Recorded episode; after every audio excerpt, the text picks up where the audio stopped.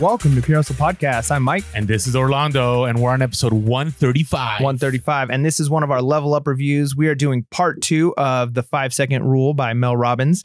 Uh, and we're super excited about this because, um, you know, it's one of those things like our life was going pretty normal for a while, and then all of a sudden things, everything kind of got flipped upside down and things got crazy. Yeah. And so it's really easy to, you know, when we break books into parts like this and and it's easy to get excited about something to start implementing it and then you let it go and then you realize like now might actually be a really good time to start implementing these things again and It's interesting you say that because as I was reading the second half of the book, I was going like, this is really applicable to now. Hmm.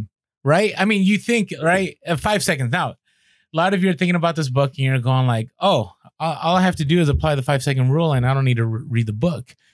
And there's a little bit of truth to that, right? But you have to understand that the five second rule is kind of like the hook to get you in to read the principles that she's going to discuss in the second half. Yeah. I thought that was super important. Now, you know, you didn't ask me like how the wake up challenge go. That's how long it's been. yeah well i knew because you've kind of talked about it on a couple of the podcasts i know i know it's kind of gone a little bit to the wayside No, it didn't go to the No? wayside. oh good Well, okay. So the rule was that we were gonna do. I was gonna do it for two weeks straight until our next level up review, Mm. and then this thing called the pandemic happened. Mhm. that kind of put a little wrench into the plans.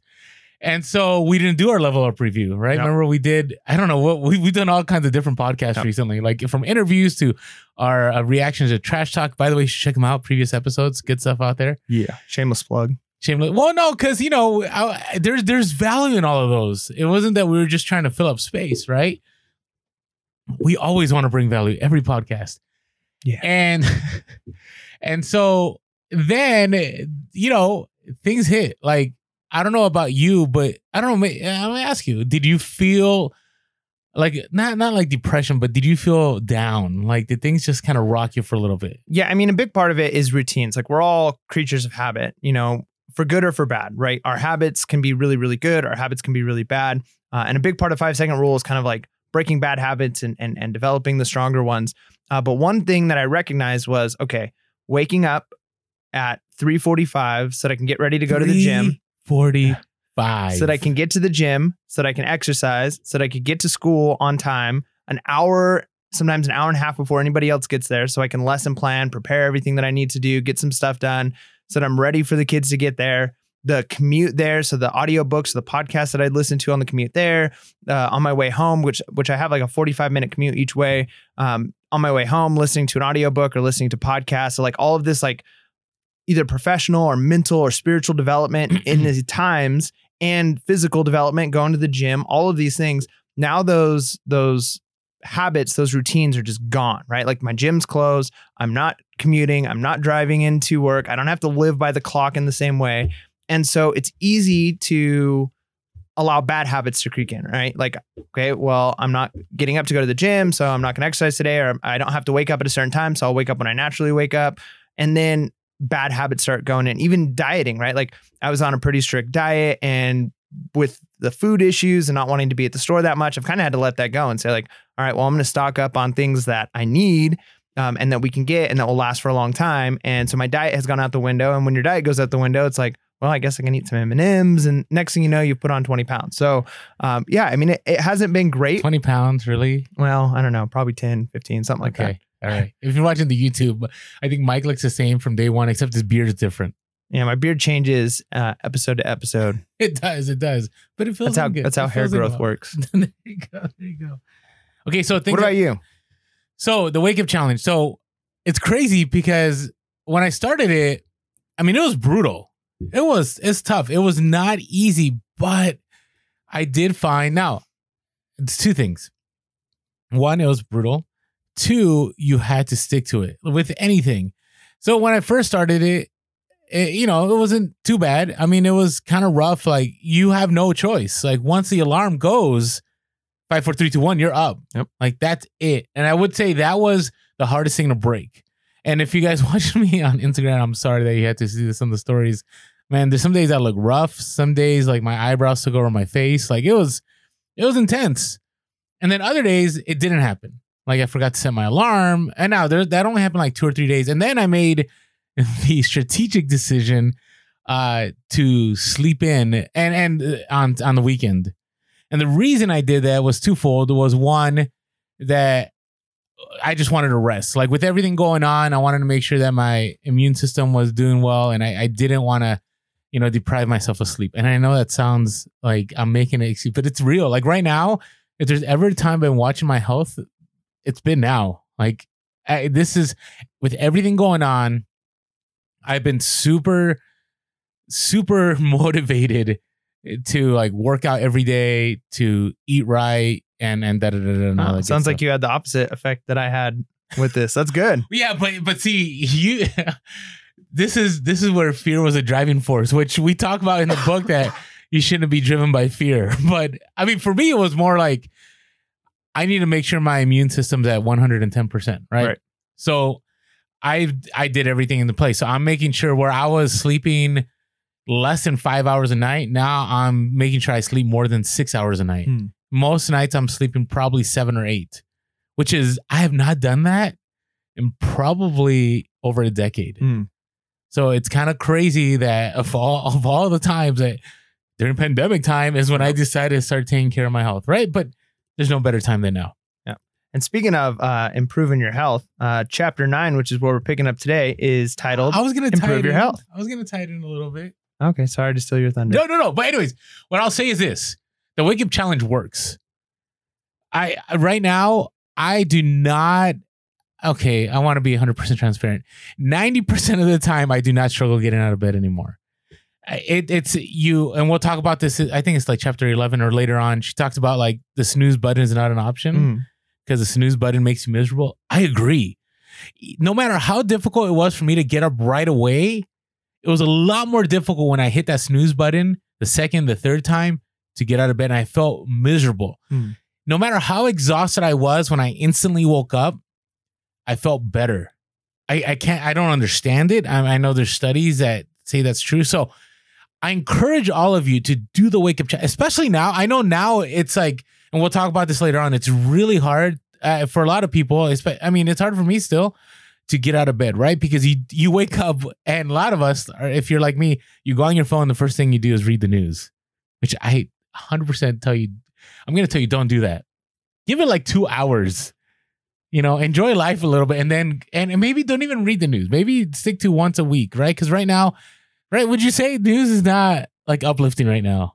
Yeah, I mean it's it's uh it's good to stay informed, but also there's a point where there's diminishing return on what you're actually Huge gaining, Yeah. you know, information wise, and it, it just becomes, you know, what are you feeding yourself? Is it is it junk food or is it like sorry, excuse me.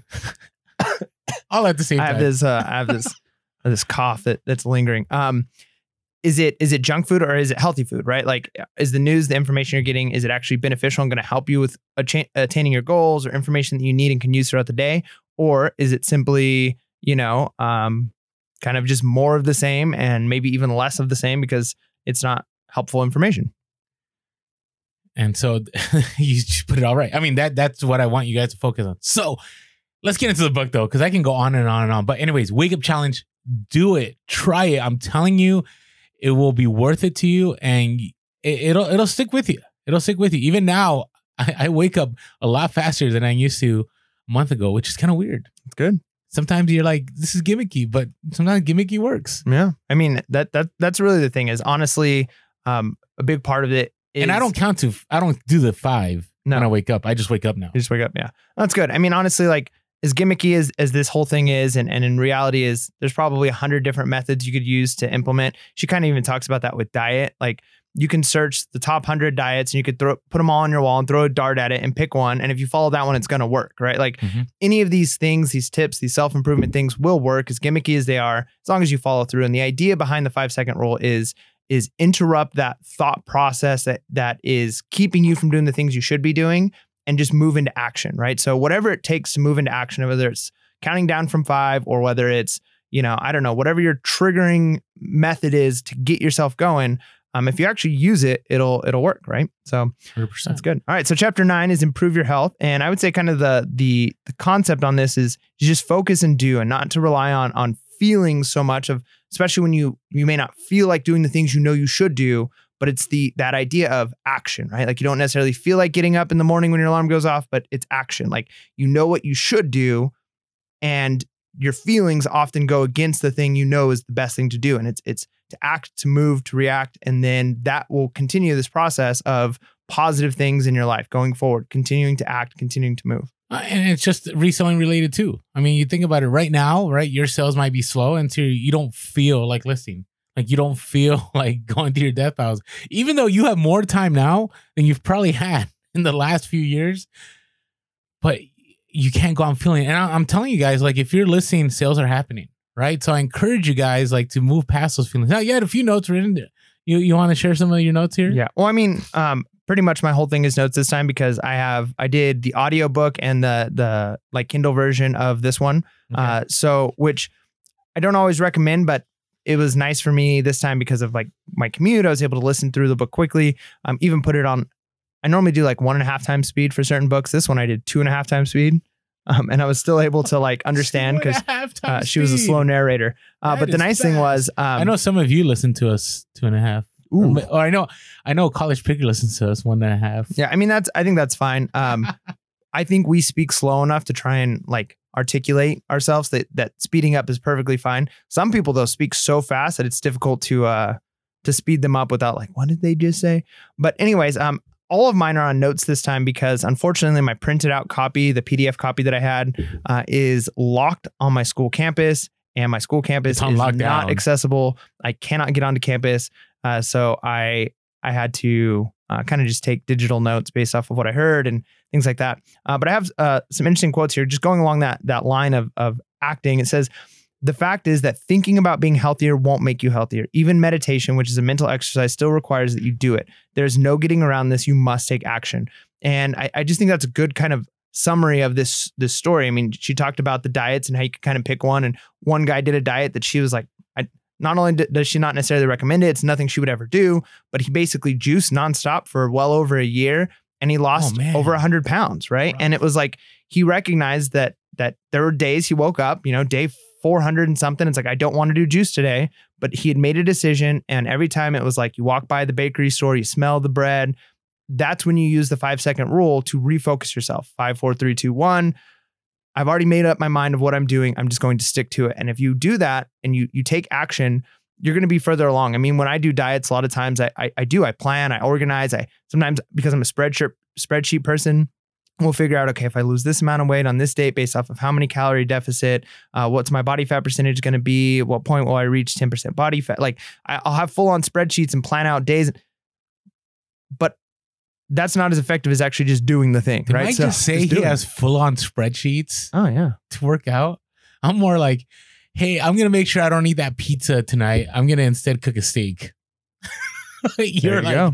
I have a spreadsheet with Yep. body fat percentage. Yeah, man, gotta count calories. Hey, that hey, you gotta do what you gotta do. Hey, there's a there's a whole nother pass we haven't talked about, Mike, but that's for another podcast. So all right, so but it's hundred percent true, right? The reason she has people do the wake up challenge that I just talked about, it goes on to page one twenty two. She says, "Stop thinking about how you feel. Your feelings don't matter. The only thing that matters is what you do."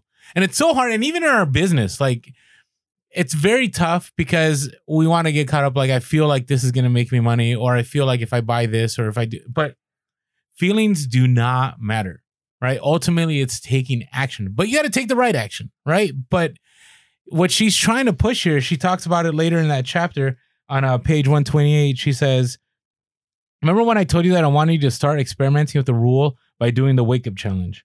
That's so you can experiment activation energy. It's the force required to start something. And that's exactly what Kristen is referring to. And she's talking about example before. And she's right. It is so worth it. In fact, there's nothing more worth it than learning to push yourself right past your excuses and one step closer to the life, body, or future you dream about. So that's why I I, I strongly encourage like if you're able to do the wake up challenge, I think everything else. I don't know. Maybe for me, the toughest part for me was doing the wake up challenge, like forcing myself to do a listing. Well, I see, like I can see sales, Right. right, or or you know, uh, for me lately, right now during this. So weird that we're gonna drop this word in this podcast. By the way, these podcasts, you may be listening and going, hey, is this relevant to me? I'm not in a pandemic anymore. Yeah, it's still relevant, right? It's still the truth. But now that I'm in quarantine time, like keeping my place like clean and tidy and organized, it's super important right now, right? For my own sanity. And so being active, like if I see the laundry and I'm like, ah, you know, that laundry's gonna be there a week from now. It's all good. No, like take that active step and it'll help you do other things that are more valuable later on. So, okay. That's, That's good. my, that's my two cents. Um, at one point, it says the short answer is the gap between the person you are now and the person you want to become can seem so big that it feels impossible to bridge that gap. Feeling this way is normal, but allowing those feelings to take over your mind is a form of self abuse. And I think that's important to recognize that, like, It's a loaded word. yeah, I'm well, I mean, but but think about it. It can feel impossible to become the person you want to be, and instead of often taking action and recognizing it, sometimes you have to plan, right? Like, okay, the person I want to be, and she's going to talk about later this idea of like your future self, but the person that I want to be um, five years from now, 10 years from now, what are the things that this person would do? What does this person's life look like? You kind of have to make a plan to get there. You have to have an aim. Okay, the person I want to be is 10 pounds lighter or 20 pounds more muscle or has a 10 times bigger bank account or is financially stable or whatever it is, you kind of have to plan, okay, what are the things I need to do to get there? And then make actionable plans to actually get there. And then you can break those down into five second chunks throughout the day. What would, what can move me towards that? But if you often just think about those two ends, where you are now, where you want to be, that gap can seem just insurmountable. It can seem impossible to bridge that. And if you sit there and you wallow in that and you let, I'll never be good enough. I'll never be able to reach that point. I'll never, instead of planning and taking action, you you really are in, in a way just kind of abusing yourself over and over and over, which brings you into this negative cycle that doesn't help you. It doesn't propel you forward. I don't know very many people who are propelled through negative feelings, right? Like usually negative feelings about them. Now, the negative feeling could be like the motivation of like, I don't want to feel this anymore. So I'm, and then you plan actions to get out of that. But oftentimes, negative feelings, if you sit and wallow in them, cause you to eat junk food, cause you to binge watch TV, cause you to get into that bad habit you don't want to be in, cause you to find ways to numb yourself. All of these things that ultimately make you more upset, more frustrated, more depressed, make that gap seem wider, which only increases the problem, right? It's like this cycle going downwards.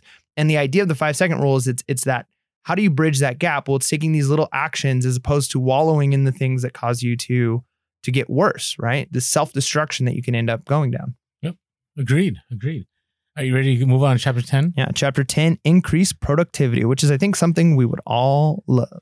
Yeah, so I'm I was a little torn about some things on here. I I, I really I still and again because I'm on uh, we're both on social media, but I'm on social media a lot. I I think we we have looked at social media and emails and all as distractions. Now they can be.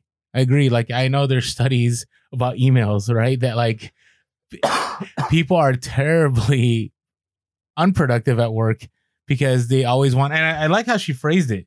So the first thing she talks about, so this whole chapter was talking about changing your behavior, but not just but in increasing productivity by removing distractions, right? So she talks on page 134. She says checking email can become an addiction because of what behavior researchers call random rewards.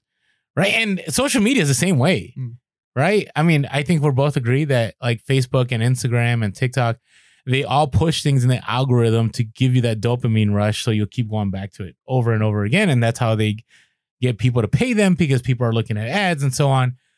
Uh, but the, the reason I say that is because I really, I, I will say my own reselling world, like the more involved you can be in social media and email and da da da, the more you get distracted from being productive, even reselling. Yeah, I think that's true. And I think too, there's importance to recognize that um, this isn't like a one size fits all. There's always going to be 100%. exceptions to the rule. However, I would say 99% of the population who are using social media are using it in a way for its personal its personal consumption, right? Like they're trying to either put an image of themselves out there. They're trying to see how many likes they can get.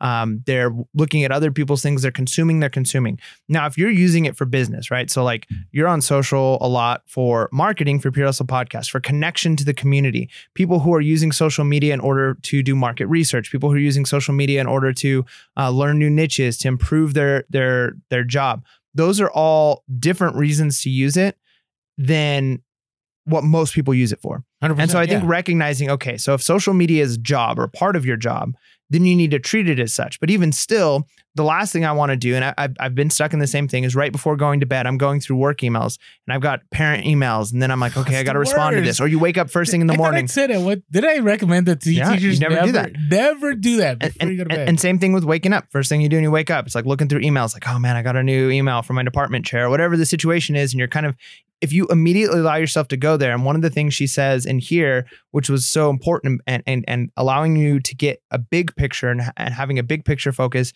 is um, this phrase, being a boss about my mornings, right? And the idea was I, I created a morning routine, or this is this is Mel Robbins talking, creating a morning routine that forced her to focus on the things that were important for her. She even mentions people like, okay, do you think Bill Gates and Oprah and all these people, when they first wake up, are going through emails and they're like they've got more, like they recognize that what they have to contribute to the company and all these things are so much more valuable than just the random things that they're going to be able to answer throughout the day. And they need morning time. They need that time for themselves. They need to take care of themselves. They need to, whether it's exercise or whether it's devotions or meditations or whatever it is they're doing, eating healthy, um, spending some time, getting in the right headset, planning out the day, and then attacking those things. Because I mean, really, it's almost foolish to think like when I wake up at 4 a.m. in the morning that I'm going to be able to to do things through email or through whatever that's gonna that I can't do later on in the day if I just give myself a couple of hours to like really prepare myself, write down the things that are more important, um, and and be focused. I think I think even taking 10 or 15 minutes every day for me and writing out and planning my day. What are the three most important things I can do this day? What is my goal at the end of the day? What are my timelines? And she talks a lot about those, like creating those timelines for how long you're going to work on something. When you do that, I'm more productive throughout the day. That 15 minutes I lost probably gains me hours throughout the day. If I'm just going through the day, just willy nilly, okay, now email. And we've talked about that with other books too, of like setting a certain time. And I think the same thing goes, even if your job is social media, is it always important to right away jump on or take an hour, half hour, whatever it is you need for that morning, become the boss of your morning. And then you can attack those things with more, with more just, just focus and attention and do even better at it than you would if you're just first thing in the morning, you allow yourself to be distracted and then you don't even know what's important in the day. Yeah, you can lose your morning really quick. I mean, I would say as a full time reseller, mornings are the ones that it's the worst when it's like one o'clock and it's like, wait, what just happened? Like, what, what was I doing all morning? Right. So, the first step though, and I 100% agree, this is something that I think I will, I this will be a permanent thing in my life is uh, I get up when the alarm rings, page 137 right? Science, and I mentioned this earlier, but I want to reiterate this fact. But I think this applies to all of it, especially now. Now that we're locked down, it's so easy to just want to. I don't know, maybe it's just me, but it's so easy to want to just sleep. Yeah. Right now, it's hard to get to sleep. I'm gonna be real about that. Like, I, I, and we'll talk about this later. But I've had. I would say the first week when things went down, like I couldn't sleep at all. Now it's getting a little bit, you know, this is becoming normal. Isn't that Mhm. weird? Nope. it's kind of weird, but it's becoming normal. But waking up is a tough one, right? And so says, uh, eh, I'm, I'm going to read it here. How you wake up is just as important as how you sleep.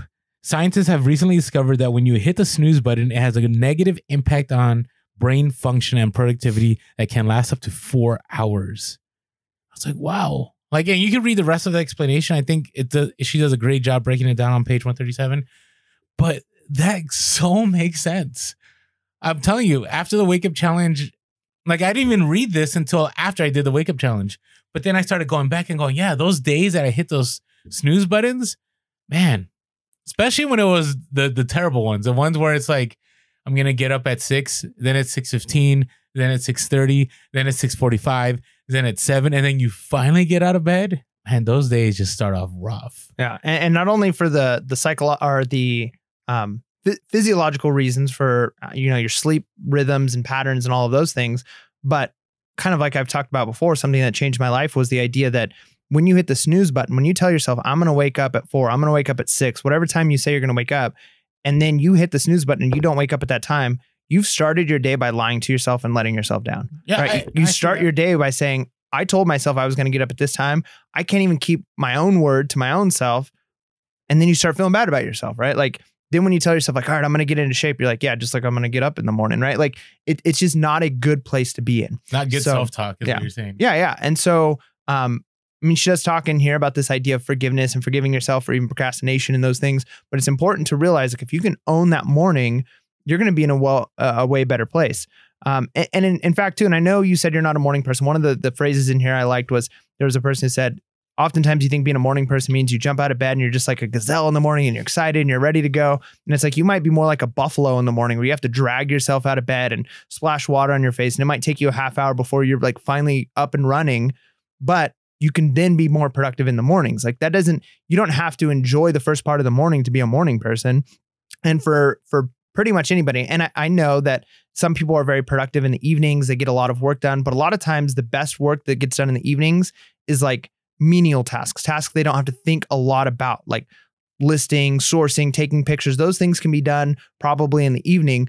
But your most creative time, and I found this to be true for me and from almost all the research I've done, it, it seems to confirm this. And there's, again, there's, I'm sure there are exceptions to this rule, but there's this thing called decision fatigue. You make decisions throughout the day. What color shirt am I going to wear? Am I going to have Cheerios or oatmeal for breakfast? You make so many decisions throughout the day. By the time you get towards the end of the day, your ability to think deeply about things and make great decisions it's just gone right it's you're not as fresh you're not as as your mind has gone through so much fatigue throughout the day that it's difficult to make good decisions or be creative so a lot of times those first two to three hours and she cites a, a doctor in here who says the same thing are often the most productive and creative time you can have. So don't waste it on on what she calls stupid things, right? Like don't waste it on the mindless things like social media and and Facebook and and emails and things that don't matter, use that time, even if it's like, all right, I'm going to go to the gym. And while I'm there, that might be when you come up with a new business idea. That might be when you come up with your thinking. You've got all of this mind going. Utilize that fresh brain in the morning when you can and save the easy stuff that you don't have to think about till the evening. Yeah. I mean, I, I, I, I would say there's 99% truth on that. I do think there's the other side is it depends on your life. It depends, you know, in the morning. I, I mean, I don't right now, right? And, and, I think all of us can say that, that have kids that it doesn't matter how fresh my brain is in the morning. My brain cannot focus on reselling and cannot focus on this. My brain is focused on, all right, got to make sure my kids are up. All right, got to make sure breakfast is ready to go. Got to make sure they're on their Zoom call for school or whatever. Got to make sure they're doing their homework. Like that, that's where your brain is. And so, you know, I, I'm more of like, hey, let's leave some room and say that maybe the more creative time is in the evening for some of us. I know for me it is because I have no distractions. Right. If we're talking I, about can I play devil's advocate on sure. that really quick? So I think again, I think that's right. I think based off your time schedule, once the kids go to bed at eight o'clock or whatever time they go to bed, right? Now you have free time. But I I, I would say the argument is, and again, I'm not saying this is true for you, but the mm-hmm. argument is that even though that's the time you can be most productive because that's the time you have available without distractions, your brain isn't as productive as it would be if you were without distractions in the morning. So the alternative would be, and this is what a lot of people suggest doing, is go to bed at the same time your kids do and wake up instead of being up three hours after they go to bed, wake up three hours before they get up and use that morning time without distraction then right? So because if your brain really is like if, if you think about it like a gas tank, if it's full in the morning and throughout the day it starts to get emptier, emptier, emptier, and maybe your schedule is set so at the end when you're already at a quarter of a tank of gas left in your brain, that's when you're trying to fire on all full four cylinders. That might be the only time you can get stuff done, and that's when you are most productive. But maybe try it for a week and say like, okay, I'm going to switch my schedule and I'm going to be up three hours before them instead of three hours after them, and see if my brain is a little faster and, and I'm able to actually do more in the morning without the distractions. I see what you're saying. I mean, the only the only reservation I have about that, I've done that before. And what I hate about getting up early in the morning and trying to get stuff done is there's a time limitation. If I, you know, after every everybody's in bed, everybody's sleeping, and I have time to work, I have no time limitation. It's whenever I want to eventually go to sleep. In the morning, kids are going to get up at a certain time. I have to be there at a certain time. At night, I have all that time. And so that's why I think a lot of us are night owls is because we don't like time restraints on our creativity and what we're doing in our productivity. So take what you like. I mean, I see Mike's points. I'm not disagreeing with Mike's points. I just know we all got to do what works for us. Right. And I, you know, I, I, I want to be careful that we don't just blanket like if you don't get up in the morning, like you can't be successful. Now, there is the other side that research is on the side of getting up early. right? Uh, billionaires are on the side of getting up early, right? I've never heard a billionaire saying, I stay up till five in the morning and da da da, right? So, I, you know, I don't know. Maybe it'll take time. Maybe 10 years from now, I'll have a different perspective. Right. Maybe find the, uh, find the in between spot. So wake up early you've got a time constraint. My kids are going to be up in two hours. I only have this amount of time to be productive. Oh, it's the worst. I Right. hate time but constraints. but here's the I thing: hate time constraints. nothing says that when they go to bed, you can't have Uh, unlimited time afterwards. Like yeah, but then my thought process is broken. I'm a like I cannot, I cannot set stuff to the side. Like once I have a passion and a drive, I just keep going. And I know some of you are like that out there, but I do. I, again, I I think this isn't the you might be right. I'm not. I think that's right. Like I do. And if you guys are under, trying to figure out what I mean, so if you haven't checked our level up review and never split the difference, when you tell somebody you're right, you're usually trying to tell them like dismiss them.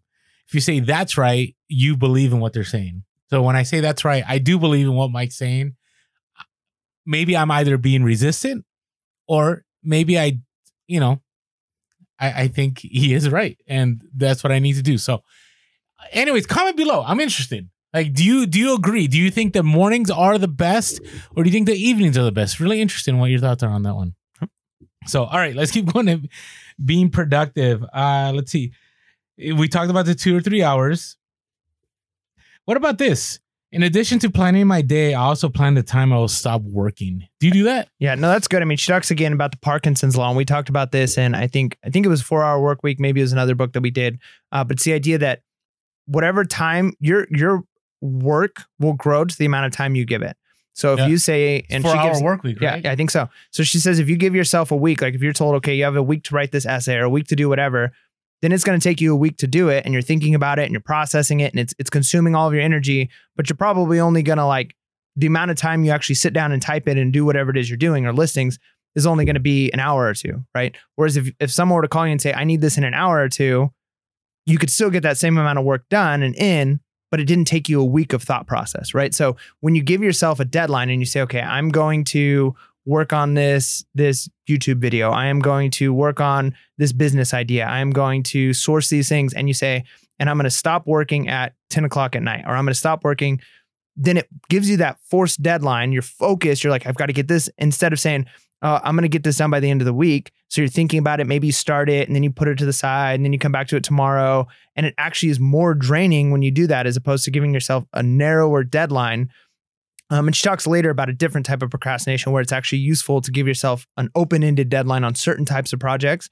But for ones where it's like, all right, I'm going to get these listings done. If you tell yourself, I'm going to do 100 listings this week, as opposed to, I'm going to do 50 listings today, or I'm going to do 100 listings today, you might actually be more productive. You pound them out, you get them done, you're done with, and you're not a week of like, okay, well, I only got two listings done today, but tomorrow I'm going to, and you're constantly thinking about it and you let the work expand into a, a, size that it takes up too much of your schedule when you can just chunk it down into a smaller group. Yeah, I 100% agree. I uh, one of the biggest takeaways, and I think you had asked me at one of the previous podcasts, like what was one of the biggest takeaways from our level up reviews? It's from Tim Ferriss's Four Hour Work Week.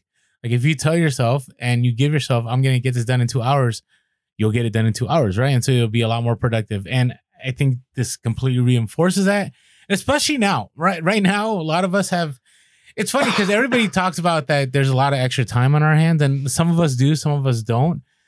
But if there's ever a time to work on like making sure things get done in a certain amount of time, it's now because you know take this time to not only be productive but to establish habits that will stick with you once life gets back to normal.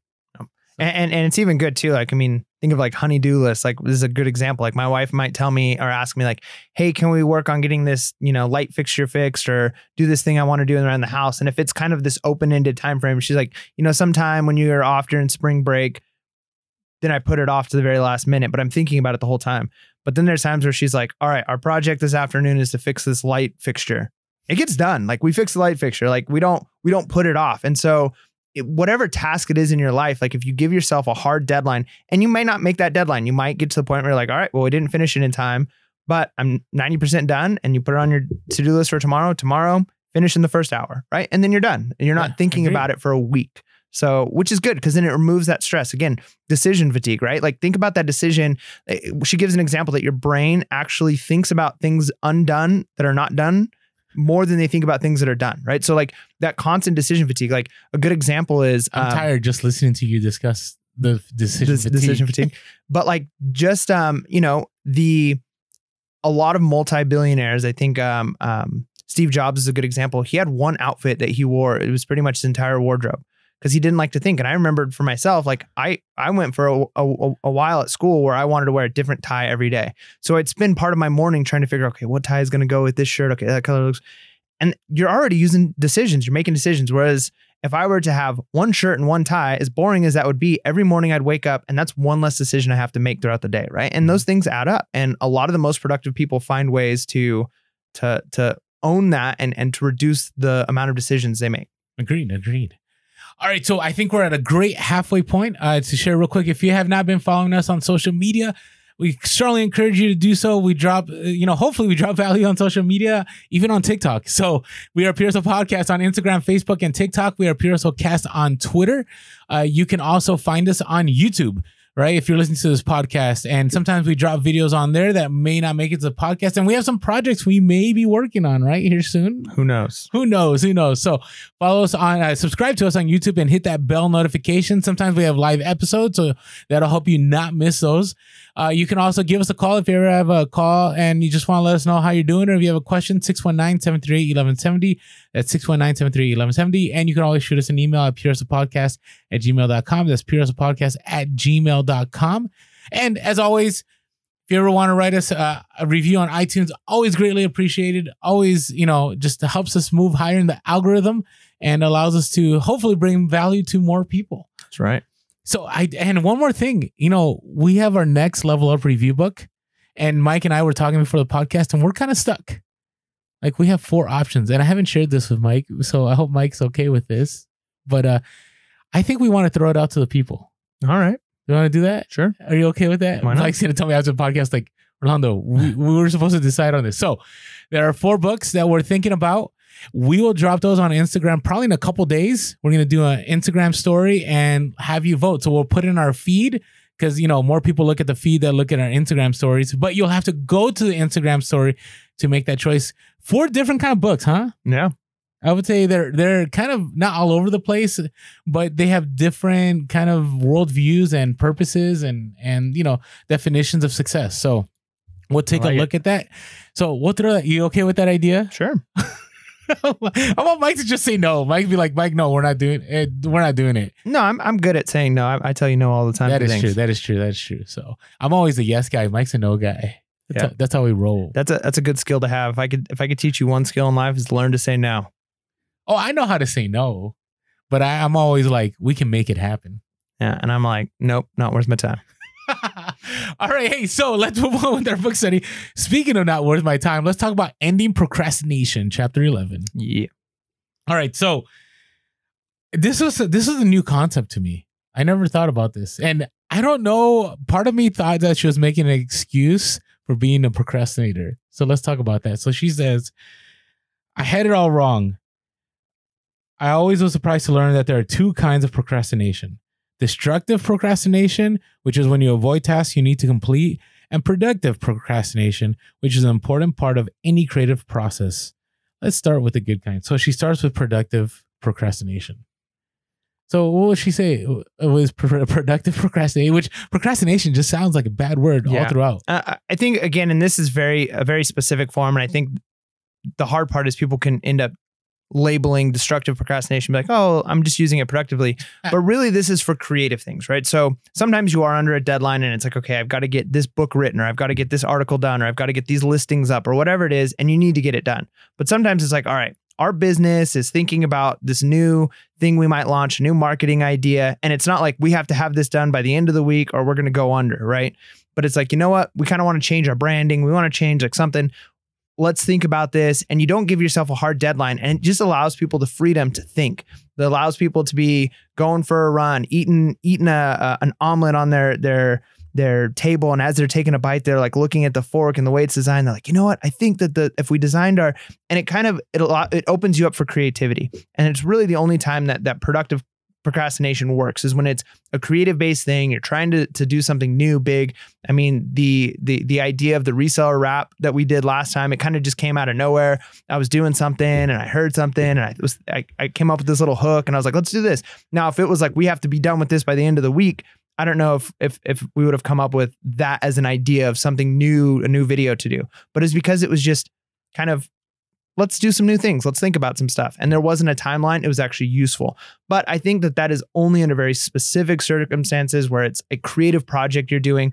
I, I'm coming up with a new novel idea. I'm coming up with, but even still, sometimes it is better to act and get started because if you are forever stuck on creative procrastination, you might not ever get anything done. Yeah, no, I, I see that. I but I I do agree. There's there's a part she says on page 146. She says if you're not getting the results you want, give the project some time, go focus your energy somewhere else, and then come back later with fresh eyes. Yep. Now, in the reselling world, this is a tough one, right? Because I'm a big believer that there's there's two two things to reselling. And again, I'm not a guru. I'm just making enough to live and a little bit more. Uh, but it's it's one is sometimes things take a while to get working, right? We talk about how, you know, businesses take a few years to actually break profit, right? And and so there may be some things you're reselling that is just going to take time. Like we've talked about, which we need to have an episode about the pipeline. We haven't talked about the pipeline since like episode eight, Mm. but I think it's very important. And if you know, if you don't know what I'm talking about, is the pipeline in, in reselling is basically that you have enough inventory in your store that allows you to have consistent sales, right? And so right now I'm grateful for a pipeline during this time because I don't have to source really and I'm still getting sales, right? So but that's for another another episode. But what I mean by that is it took time, right? It took time me going, "Ah, I don't know about this reselling, but I'm like I'm to keep doing this and I kept I'm to focus on this part of reselling and I'm just to keep building my inventory, right? So there's that aspect of it. But there's the other aspect of like you may consistently be doing something and it's just not working, and, and maybe it's time to just cut your loss, right? So you have to find that right place, right? Wh- which one is it? Is it am I pushing this off because you know I just need more creative like ideas, or am I pushing this off because it's something that probably isn't going to work and I'm just wasting time, like you just said? So that's where I think productive procrastination, which just it's an oxymoron. Like it just doesn't doesn't make sense. Both words together. Am I using that right? The right term? Mhm. Yeah. Okay. Man, I feel you know the longer I'm away from schooling, the more I question the words I use. So, but and and I'm still teaching. But here's the deal: if you do need that extra time, it's okay as long as you're still moving forward. As long as you're not just stuck on a couch thinking about it, because this is all about taking action and being active. All right, what about destructive progress? We wanted to take a quick moment to thank our sponsors for this episode. So, Orlando and I are always looking out for tools and programs that can be used in our own reselling to help improve our sales uh, and things that we can share with the community in order to help others.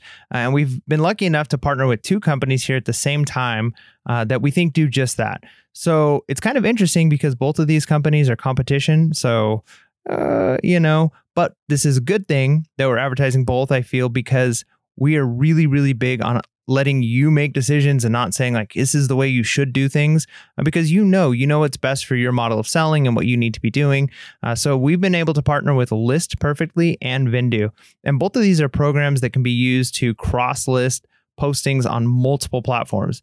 This is great because we always talk about the importance of being on multiple platforms and not putting all of your eggs into one basket. But one of the barriers to that is the time issue and the nice thing with List Perfectly and Vendoo is it allows you to make one listing that then gets cross posted to multiple platforms. So you're not having to post things multiple places and spend that time. And in this case, that time saved is money you're making.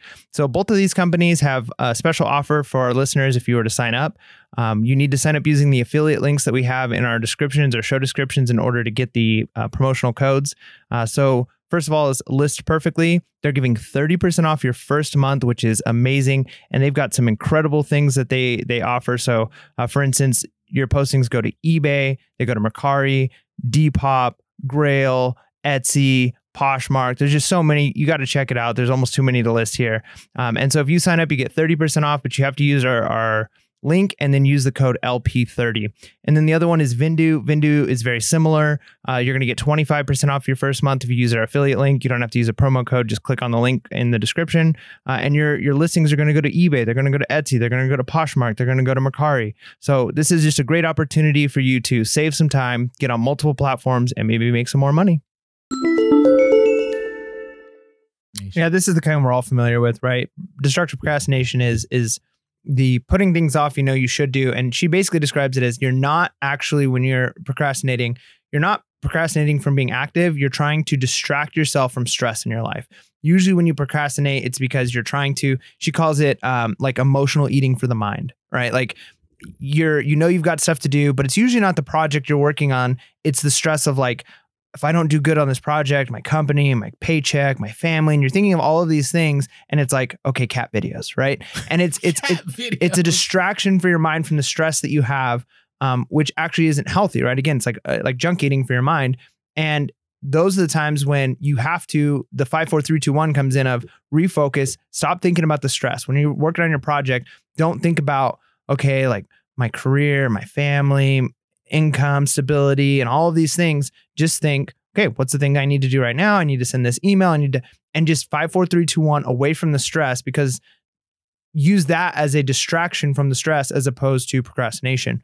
Um, and she uses the idea of using the future self, uh, which is something um, I, I I've found very helpful in my life. I talked about it earlier in the podcast. I used to, when I would journal my plans for the day or whatever, um, I would often refer to it as my ideal self. And I would ask myself, like, what would my ideal self do and today, or what are the situations I would do? And she even explains that, like, showing, like, they've, psychologists have, have proven that by like even showing you pictures of what you might look like when you're older will help focus you and, and focus you into thinking like okay like i've got to move forward for the future and it it, it becomes a positive avoidance of procrastination is the thought of the future you. What would future you do? Well, if you're worried about like paying your kids college tuition right now, well, think about you when you're 30 years from now and your kids are done with college and they're in their career. You're not worried about that. So don't worry about that now. Put yourself in that position and what you need to do to get there. Agreed. And and the thing here that's that's kind of hard to understand. I mean, it when especially right now, I think right now a lot of us are gonna feel procrastination right? I don't know. Maybe it's just me. I mean, there's there's certain things that I'm like, it's non-negotiable right now. Like listing is a non-negotiable. Like I am listing like there's no tomorrow every day because I need sales to keep cranking. And actually, I should have just taken an offer and I didn't. I countered. Don't counter. If it's a good offer, take it. Procrastination, she says, is not a form of laziness at all. It is a coping mechanism for stress. And I think we need to allow ourselves, and, and again, I'm not a psychologist or a health person, that none of that. I'm like probably the the farthest away from that. But right now, as things are uh, are happening, we like I do think we need to kind of like understand that right now, like we're gonna want to veg out at times, right? Because everything going on, it's easier to throw on Netflix or go on Hulu or get on YouTube and watch cat videos. Or have you watched cat videos? Yeah, man, they're great. Okay, all right. But you know, she says procrastination is subconscious desire to feel good right now so you can feel a little less stress relief, right? And so I think it's good to have that perspective that when you're doing stuff, it's not because you're being lazy, you're trying to escape.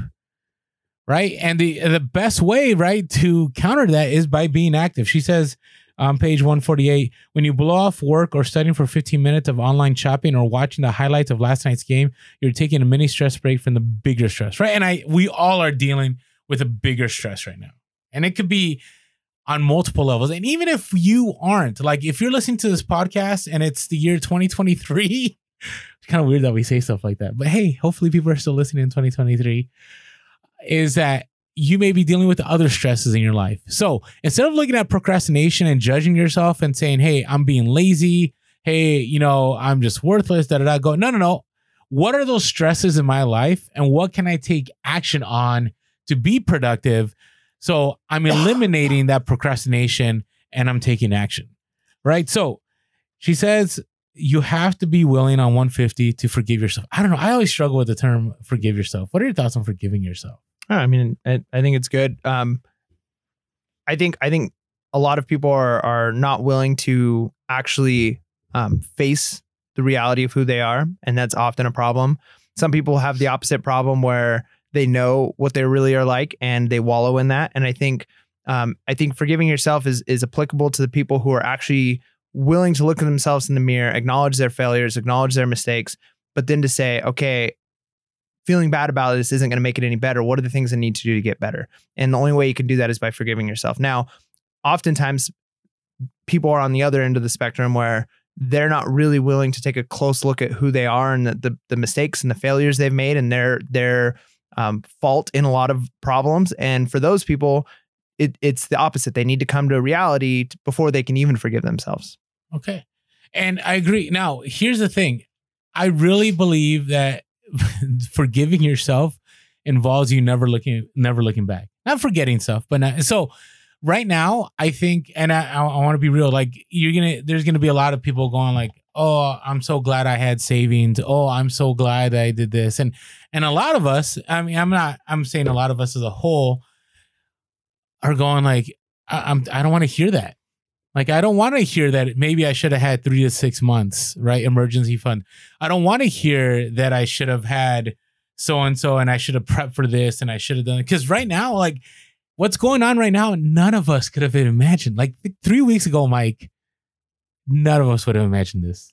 Like none of it. The fact that we're in a lockdown and we're in a quarantine. I mean, these words are it's just to me, I'm it's still surreal to me. But here's the thing be willing to forgive yourself right now and go, you know what? Okay. So I didn't plan for a pandem- pandemic. Okay. I don't think anyone did. I didn't plan for the fact that I had to, you know, stock up on food. I didn't plan for the fact that, you know, I had to make sure that I had enough to pay my bills at the bare minimum. I didn't have enough, you know, da da da da.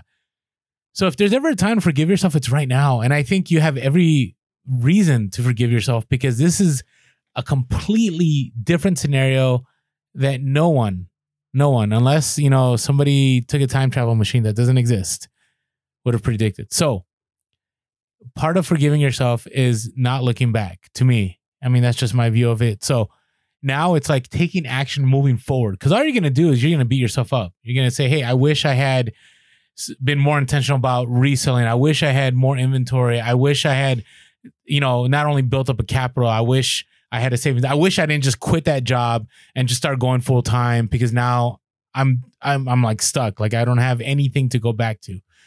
You can't you can't do that. You just can't.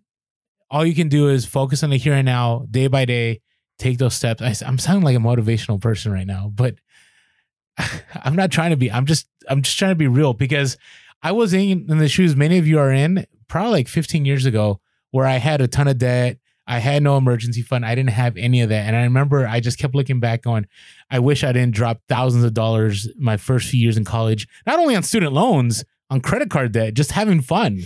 Biggest waste of money in my life. But you know, once I learned to forgive myself and take action, I was able to move forward. And so I encourage all of you to move forward. All right. Do you want to talk a little bit more about the future? Nope. Okay. all right. There you go. There's Mike im- implementing his his no policy. All right. So pro- uh, one more thing though, I do want to say procrastination makes you feel like you have no control over yourself.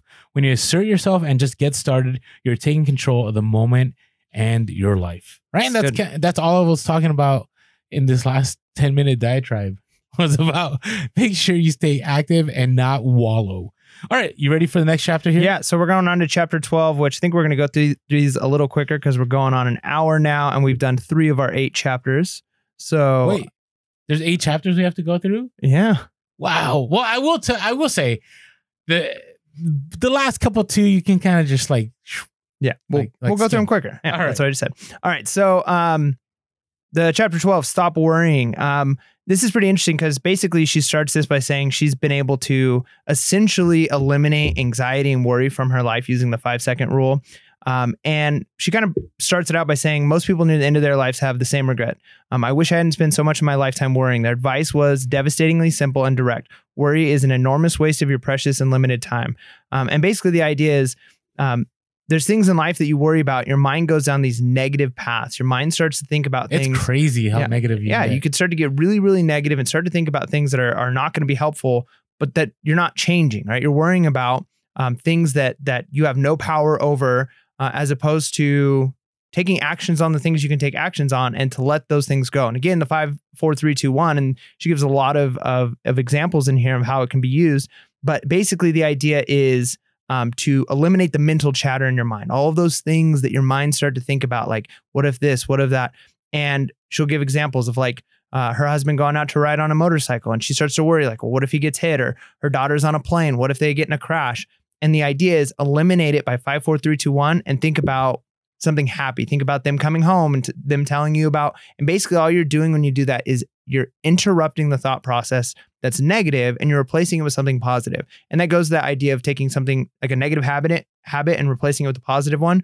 It's the same thing with anything. You can't remove something in your life without putting that same amount of attention and energy on something else, right? So if you're thinking negative thoughts, worrying like, you know, for me, even during this this time of crazy sickness going around, my son has a compromised immune system. I know, um, you know, a lot of you have similar situations where you know people in your life you de- desperately don't want them to get sick, so you take action, you do the things you can. But if you allow yourself to worry, you've got to take those negative thoughts and you have to then replace them with positive thoughts, right?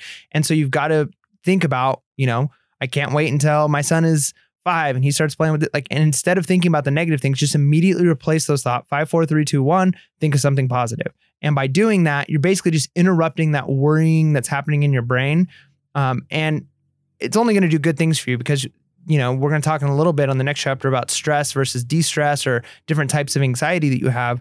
Uh, but really, just changing your thought process and recognizing that you have some power over that. Agreed. And and take a look. You know, on page uh, 168, she says, "I love what Hein, her husband, wrote to me. 99.9999% of the time, it has always been a fake reality that I created in my head." And I think if we can all come to that understanding, it will help us a lot. Uh, Tim Ferriss talked about it in the Four Hour Work Week. Grant Cardone talked about it in his 10x Rule. I think pretty much every book that we've done a Level Up review, except maybe Richest Man in Babylon, which wasn't really about that, talks about the fact that we can always imagine worst case scenarios. I mean, worst case scenarios are far easy to think in our head, especially right now, right? Than to focus on the positive and what we can control and what we can take action on. So 100% agree that worry slows you down. But if you're able to take things one step at a time, you're also able to reduce anxiety, which leads to our next chapter. Yeah. And right before we get to the anxiety portion, I, I love that idea of the fake reality because we do that all the time, right? Like whether it's an imaginary fight you have in your head with your boss or your spouse or a friend, or it's a situation that could happen. Usually you go to worst case scenario and you're like, well, then he's gonna say this, and then I'm gonna say this back. And then and then you have the conversation and it doesn't go that bad at all. And it actually goes way better than you thought. Yep. And it's like all of that anxiety, you get you can actually physically get upset and mad and angry at somebody for a conversation you're having with them in your head that you're making up. This fake reality. So um I I, you know, I've heard people say before, and it's such great advice. Like, just assume the best, right? Like, be prepared. Like, have all of your facts in order. So if you're going to go to your boss and tell them about a new project or something that went wrong, be prepared and have everything you need. Don't don't be foolish. But at the same time, don't start the fight ahead of time because one, oftentimes you've you've created a fake fight that never ends up actually materializing. Agreed. Agreed. I, it's so because it's funny because Mike and I we we have kind of different personalities, right? But I haven't shared this with Mike. Mike, I am a worst case scenario guy. I don't know. Has that come through at all? Um, I mean, a few times you've talked about that. Yeah. right? But I got to tell you, I've been wrong 99.999% of the time. Right? I mean, the one, the couple of times I've been right, well, it wasn't just the fake reality in my head. It was fake reality happening in front of me. Not fake reality. It was a reality happening in front of me. But understand, your mind can be your biggest enemy when it comes to any of this. It's what will slow you down. So if you can take control and take the thoughts captive, you can make things happen. Yep. And then that leads us to the idea of panic attacks. yeah. Have you ever? I, I have suffered from legitimate panic attacks. Yes, like I've had ambulance come get me. So- panic attacks. So, um, here's one thing I We're learned. being real stress. right now. Yeah. Um, I've so when I was in college, I had to take like a mandatory health class, and I had a great professor, and you know, we did a whole chapter on stress and stress's effect on your body, um, a whole unit, I guess I should say. Um, and and one interesting thing, she kind of talks about it here. She doesn't use the word stress and distress, but those two things physiologically, and she does explain. Um, she uses a she uses the word excitement and anxiety. Those are the exact same things physiologically that happen in your body, right? So humans have the the, the we're the only creatures that have this capacity to stress after a stressful event is done. So you almost get into a car accident. She explains stress is good, right? Your cortisol goes up, adrenaline goes up, your pupils dilate, your your reaction times get faster. All of those things, those are good things. They help you survive. Then afterwards, the accident is is avoided or almost done. And you can calm down, and your brain has as a reason to understand. Okay, the reason I experienced all those things was because this, this, and this. And if in a healthy situation, the stress will eventually go away. Um, some people will continue to stress over it long term. They're thinking about how they almost died. That's distress. Now, stress itself, for instance, jumping out of an airplane. There are people who jump out of airplanes for fun, right? Parachutes, they love it. It's My fun. former It's excitement, right? That's what he loved doing. Um, for me, it'd be stressful. Um, it would be distress. I would the same feelings that they're feeling, the butterflies, their heart pumping. I would panic. It would be a bad kind of stress for me. Whereas for them, it's excitement.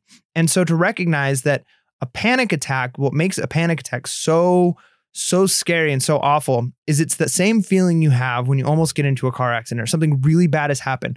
Heart starts racing, short of breath. You start to like you, you get sweaty. You're, all of the physiological things that happen when you're having a panic attack, but there's no reason.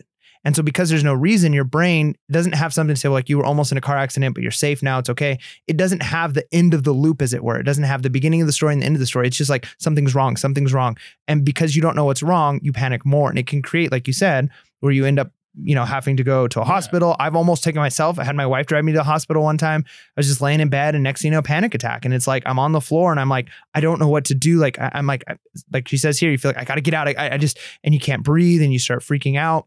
Um, Well, I'll give you my experience. Yeah, I mean, hear it was it was during my master's program. I don't know, it was like 12, 13 years ago. And there was a lot going on in my life. I mean, there was a lot, you know, financial stress. Uh, there was a little bit of marital stress. There was uh, my master's program, which was super stressful. Uh, you know, young kids. I mean, every everything. I mean, everything was hitting at the same time. And I'll I'll never forget. Like, it just all compounded at the same time. And I'll never forget. I was in a La-Z-Boy which you'd think I'd be chilling, right? I'd be, you know, stress free. And then I just, I remember I, I, I wasn't really thinking about it. It came all of a sudden. It wasn't like I was thinking about it and then it, right? Mm-hmm. It was just kind of, you're sitting there and then you feel shortness of breath. Yep. And then your heart starts racing. Yep. And then, and then the, it may be, it may be, those symptoms may be happening, but you begin to make it worst case scenario. Right. And then your brain goes, no, I'm something, die. yeah, something's really wrong is happening. And you know, I- I was a bigger guy like I am now. I was actually, I think I was bigger back then. And I'm I'm like, I'm having a heart attack. And the more I started telling myself I'm having a heart attack, now we're not health professionals. So if you really believe something is going down, get help. get help. Call 911. Do what you got to do. Okay. But in this situation, like everything was there. Started sweating. Then out of nowhere, I started feeling chest pains that were there or were not there. My left arm, like, you know, like everything that. So the, the worst thing you can do in those scenarios is you go on your phone and you start looking up symptoms. Yep. Right. Even though you already know what they are, reading them takes your brain at a whole nother level. And so it just kept getting worse. It just kept getting worse. I'll never forget like grabbing the armchair. I'm like, gotta call 911. I remember the ambulance showing up. I mean, it's super embarrassing sharing all this, but I just gotta be real. And I remember being at the hospital and like, so, um, have you had a panic attack before? And I'm like, ah, no, like, what is that? They're like, well, that's what you had. Like, you, your your heart is fine, your breathing is fine, but you ended up putting yourself in a scenario where your brain just couldn't let go of the thought that this was actually happening. And uh I mean, I'm glad that happened because I was able I never heard of that. Mm. And and maybe some of you have never heard of that. Like this is the first time you ever heard that you could actually have all these things that feel like something real is happening, but it's actually not happening. Yep. And so uh, did, did I did I label that right? Yeah, no, I mean it's that's the exact thing is is it's you can never like if you've never experienced a panic attack, um, it's hard to understand, but it is it is scary, it's terrifying, and there's no reason. And you could tell somebody calm down, there's no reason. It doesn't help, right? Like just calm down. That doesn't help because telling you know. anybody ever calm down helps anyone. um, but here's what she recommends. Again, we're talking about the five. Yeah, so we rule, want a right? revolution. We don't want to just leave it at so that. five, four, three, two, one, right? And I don't know. Like maybe this will work, maybe it won't. Maybe I mean, again, it's all mind thing, and, and it's it's crazy how much power your mind has. How you can take a negative situation, turn it positive. But essentially, her suggestion, whether it's panic attack or whether it's it's any kind of distress where you're like you get the butterflies, right? Like the the the thing you're to do instead is to tell yourself, I'm excited. You've got to give your brain a reason for the feelings you're having. Now, I'm naturally not a, and we're going to talk about courage later on, but I'm I'm not a a extrovert. I don't enjoy um I don't get like like passionate about going out and talking in front of people. The reality is I'm pretty on a podcast. well, I, I, I the reality is when it comes to work, when it comes to presenting at conferences, those things, I actually do really well with it. But the reason is I've learned, and I learned a long time ago, and I think it was I watched a magician when I was in like junior high, Really? and he explained this, and he says all of the fears, and I've heard comedians say the same things. When you look at like like the most famous comedians before they go out on stage, they're in the green room, they are sweating, their hearts racing. And I remember this comedian said this, or this uh, magician said this thing. He's like, before I go out on stage, he's all the stage fright. He goes that so many of you don't want to come up on stage because you you get. And he goes, I experience that. He goes, but it's because of that that you can perform well. It's adrenaline. It's your body getting ready. And so it's that mind switch of when you know, even speaking at eBay Open, right? We're speaking in front of a panel. It's like That was nerve wracking. my heart's pounding and it's like okay now i could either panic and say i can't do this i can't do like i'm sweating i'm, I'm nervous I'm, I'm gonna be i'm gonna i'm gonna be shaking or you could tell yourself like okay this what i'm feeling right now this is excitement this is that feeling that those crazy people who jump out of airplanes feel right before they jump. This is my body giving me the adrenaline shot that i can fire on all cylinders while i'm up on stage. This is what every like you turn it from a negative into this is a positive thing. Like this feeling this excitement these these butterflies right before a football game whatever it is these this this nervousness is actually my body providing me the tools that I need to mm. do well. And so if you can change, you know, any situation where you feel nervous about, I don't want to go talk to that girl. I don't want to talk to my boss about getting a pay raise. I don't to say, you know what? This feeling, these butterflies, this is the same butterflies you get when you fall in love, right? But like because there's a positive thing attached to yeah, it, yeah, yeah. you know, you you you you don't let it worry you. So you've got to change that mindset. Just the, the simple five, four, three, two, one. I'm excited. I'm about to go on stage. Am I shaking? Yeah, that shakiness is adrenaline in my body, and that adrenaline is going to help me think faster. So if I get asked a question, I'm going to be able to respond quicker, right? Like you've got to change the the experience that you're having and tell your brain this isn't a bad thing. Because the moment you start thinking this is a bad thing, this is a bad thing, then panic. So interesting that you said that because there's actual scientific study. I mean, this this is all scientific study, but there's this. It's called the um. there's this whole there's this whole study that was done like where they put people in different scenarios and what they found was like for instance when there was a guy and a girl that was on a bridge that was overlooking like a, a canyon and it was like wobbly and it was kind of scary that that excitement brought attraction Huh. so so people were more attracted in situations of fear than if it was just a mellow like hey or Yeah, I can imagine all the chemical rushes going on. There's probably it's it's the same it's the same chemicals. Well, the reason I brought that up is because the supplies here, Yep. right? It's it's a the, your mind, right, is trying to figure out what to do with it, right? And uh, man, I wish I could find that study. Anyways, it's okay, but I remember learning this back in the day, and so it's the same thing. You're right. Like you can you can switch that from going from hey, this is anxiety that this is something I'm excited about, and I love how she talks about going on airplanes. I still have that. I still get that on airplanes, even to this day. Hmm. Did I jump too far ahead? I think that's chapter 14, right? The chapter four. Am I am I way ahead? I don't know. Maybe It's- not. It's somewhere in there. But um, it's this idea of we no, it's the same. Oh yeah, beat fear. Yep. Yeah, I did jump ahead. It's okay. It all deals with it. Fear, anxiety, it's all the same. But it's it's the same idea that we can get in a place, and even right now, right, even with everything going on, right, we eh, financial right now is is a big deal in my life. Like, am I gonna keep getting sales? Like, what it's and and it's happening, which is kind of crazy, right? So keep listening, keep listening. Sales are happening. Not as not like they used to be, but they're still happening. But the idea of like we can get fear debilitates you. Fear keeps you stuck. Fear keeps you from going on a plane to going to a meeting, or fear keeps you from, you know, from the very basic things of just listening. Fear keeps you from making that phone call. Right. And so the, the idea here is again, it's the same thing that we've d- talked about before is using the five second rule, right, to divert that thought from fear into action. and to go into go into it with a plan. She she calls it her plan B or an anchor thought, right? So when she goes to get on the plane, every time she starts to have the panic when when it starts shaking a little bit, and instead of panicking, immediately she already has a thought ready. She imagine what it's going to be like when she pulls up to her friend's house or her family's house that she hasn't seen in a while, and they open the door and they run up and hug. So by having that alternate thought. five, four, three, two, one, I'm panicking. Oh, it's going to be so great when I see them. You're, you're, all you're doing is you're disrupting that thought process. You're moving the fear and you're changing it and telling yourself, I'm excited. Right.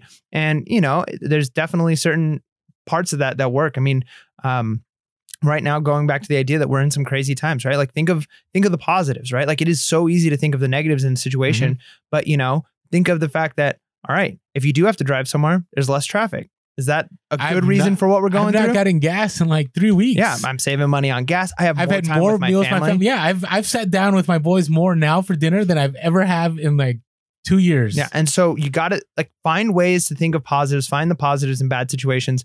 Uh, there's an author I really enjoy. is very very comical, witty guy. Um, from a long time ago. He's dead now, but G.K. Chesterton, and he has an essay on chasing. It's called time ago. It's a long time yeah, ago, Mike. Uh, yeah, uh, talking about chasing. Well, I mean, World War II is not that long, but um, okay. chasing chasing your hat and like basically the whole concept of his essay. And he's he's kind of comical as he writes it. Is he's away from his town. He hears that his town is flooded, like there's waters That's come up, essay. and he's turned the thoughts from you know this is all the negatives of it. And so he's like, man, it must be so great. Like my town is basically turned to Venice. And he starts talking about all the benefits of having his town flooded. And then he's talking about chasing your hat. Like when the wind blows it away, he goes, people get all upset about this because, you know, it makes them seem undignified to have to chase their hat. But, people chase balls and think, even if people do laugh at you because you're chasing a hat, you're bringing excitement and enjoyment to people's lives. Like basically just take whatever experience you're having and instead of focusing on the negatives of it, even when you trip and fall, right? The difference between the clumsy person who trips and falls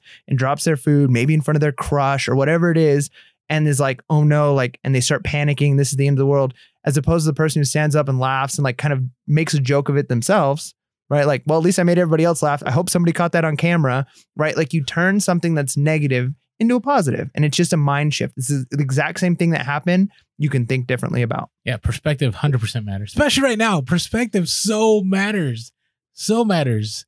That's why I'm like, don't don't read, don't read the news. Yeah. Stay focused on your family and enjoy your time together and make those sales happen. All right. Let's talk about building real confidence. So chapter 15. So I, I like how she said this. She said, I'm I'm gonna just read. I know you don't like it when I read full paragraphs, but Do it. I think this is needed. Confidence just means that you believe in yourself, your ideas, and your capabilities. Anyone can learn how to become more confident. It's not a personality trait, it's a skill. I think that's such a huge and powerful statement. Hmm. Not a personality trait, it's a skill. You may have an extroverted personality and talk a lot, but that doesn't mean you're confident. The most vocal person in the room might be really insecure and only says what he thinks will make him look good. Look no further than me. For a long time, I was loud and bossy, but I felt insecure in myself, my ideas, and my abilities. I can relate to this. I, I'm a very extroverted person. I'm, I'm more real now than I've ever been before. But I remember back in the day, like I'd be, you know, working the room and I would say stuff, and I'm like, why did I just say that? Was I just trying to get an attaboy? Like, you know, so just because people appear charismatic doesn't mean they're secure. Hmm. Right. And so there's a lot, and I agree. Like Mike, Mike, I, am gonna just talk about Mike, and Mike could say I'm totally wrong, but Mike, you're kind of an introvert. Yeah. Right. Yeah, for sure. But Mike's confident, and, and there's places he's not confident in, and same with me. Right. But Mike, right, is confident in his abilities. Like, hey, in the podcast, in his reselling, in his schoolwork, and and all that stuff. And so, this is part of like understanding who we are. What you know, and I think about like negotiation. A lot of you, when we did the split the difference level up review, you talked about how negotiation was tough for you because you're not a very confident person, right? And to to get a deal, you have to be pretty assertive, yep. right? And so understanding that it's understanding that it's a skill hopefully helps a lot of you because I think we all and now there are people I do believe have natural charisma. Like I think that just is a natural trait, but that doesn't mean that they're confident. It just means to have natural charisma. Yeah, and the nice thing too it, it being a skill, like she talks about um, it being everyday acts of courage, like little acts of courage that you can do, and it builds it. The more you are successful, like I tell you what, like I'm introverted, which means I prefer to be alone or with small groups of people. I get my energy from being alone as opposed to um, being in big groups. Like I don't like big parties. I'll go to. I'm fine. It's not like being introverted doesn't mean that I hate people. It just means like afterwards I'm drained. I need some me time, right? Um, but like anybody, right? Public speaking was a huge fear for a long time. And it was just a matter of like, okay, I'm getting called up. I'm going to do this thing. And I would just do it and I would do a pretty good job. And so I was like, all right, like I can do this. Now, when I get asked by, you know, my school or when I get asked by, you know, something like we need you to speak at this conference or we need you to lead this this committee or we need you to do a session on this, like speaking in front of students for me is way easier than speaking in front of a room full of adults. I still get very anxious and nervous, but like I, I think about it, I'm like, you know, what? I know I'm pretty good at this, and I know I'm good at this because I've done it hundreds of times, and it always turns out okay. And again, that mind shift. Well, I'm gonna these feelings I have, I'm gonna say they're excitement and they're not anxiety, and I go up and I do it, and it's it's nerve wracking. But the thing is, I've done it so many times that I'm I'm confident that if I get asked to speak in front of people, I know that I'm going to get a pit in the bottom of my stomach, but I know I'm going to do a good job. I know I'm going to I'm, I'm going to be fine. I'm going to get claps at the end and you know I mean, I'm not like trying to brag and say I'm great, but I I've done it enough times. I've built the skill to know that the worst case scenario feeling pit that I have in my stomach isn't the reality. That I just need to do it. That feeling's going to go away. Um, and the only way that has come is from just years and years of small, everyday little bits of courage. I'm going to go up, I'm going to say the thing in front of people that I don't really want to say, but I'm going to do it. Um, and you can do that by whether it's going and talking to your boss about an idea, right? Just get up the courage, go and ask, and maybe you get the yes, maybe you get the no, it doesn't really matter. But every time you're like, hey, I did it, over time, you build that confidence in yourself. Everyday little acts of everyday courage builds the confidence. And just to be honest, that feeling has never gone away from me. I still, if it's like, oh my gosh, I got to speak in front of, you know, 600 parents about this big event that we're doing, like, that, that feeling's there. But I know I'm going to be fine and, and I do it. And I know that if this was me 10 years ago, I, I got, if I was asked to do it, I would have said no. Right. So just say yes and do it and do the little things, ask for the discount, get the contact, whatever it is you need to do. Right? Just do it and whatever the results are don't matter because the more you do it the more you build confidence in yourself. 100% i think it's a great place to land right? Because you know the next chapter she discusses pursuing passion and enriching your relation, relationships. But overall i think it's it's tied to i think every book that we we've done right all these books require practice yep right it, it's great that we read these books and we're like oh that's awesome but if we do not have intentionality when after reading these books, like they're just books that we read, and and I would say they're a waste. right? I don't know if I'm am I going worst case scenario when I say that. No, it's true. I mean, um, it's not about what you know; it's about what you do. Sounds like a after school special or like a the more you know. But I don't know. I want to I want to wrap it up here on this note. Is it? So she says it's page 205 now there's two other chapters about enriching relationships and so on which i think are powerful too but i really believe out of out of all the things we discussed today i think we got to the very i don't are there any other like very substantial things you caught here that you wanted to share before i wrap it up? No i don't think so. Yeah i mean i think the other ones we've talked about you know being real being authentic right? Never leave things unsaid right and so i encourage you guys to read those chapters but i want to end on this part she says, nothing comes naturally until you practice it. That's why I keep saying you must practice acts of everyday courage. And I think that's what it comes down to, right? Because not just a five second rule. The five second rule is a tool to get you to where you want to go, right? But ultimately, whether it's negotiating with never split the difference, whether it's saving money and looking after your finances like the richest man in Babylon, whether it's you know looking over your time when it's a four hour work week, whether it's making sure you make your bed and put things in order with our book that we read. What was it called? Make your bed. Shook it. All right. All the books that we am I missing a book? Probably. I'm looking back. Or, or 10x rule, right? Whether it's, you know, making sure that when you want to elevate your business, you're going 10 times at it. All of it takes practice, which ultimately means taking action. So if it takes you that five, four, three, two, one, go, then that's what you need to do. So hopefully this encouraged you. Hopefully it allowed you to continue being optimistic during this time. We appreciate all of you. And with that being said, make sure to be real, be relevant, and be reselling. Please.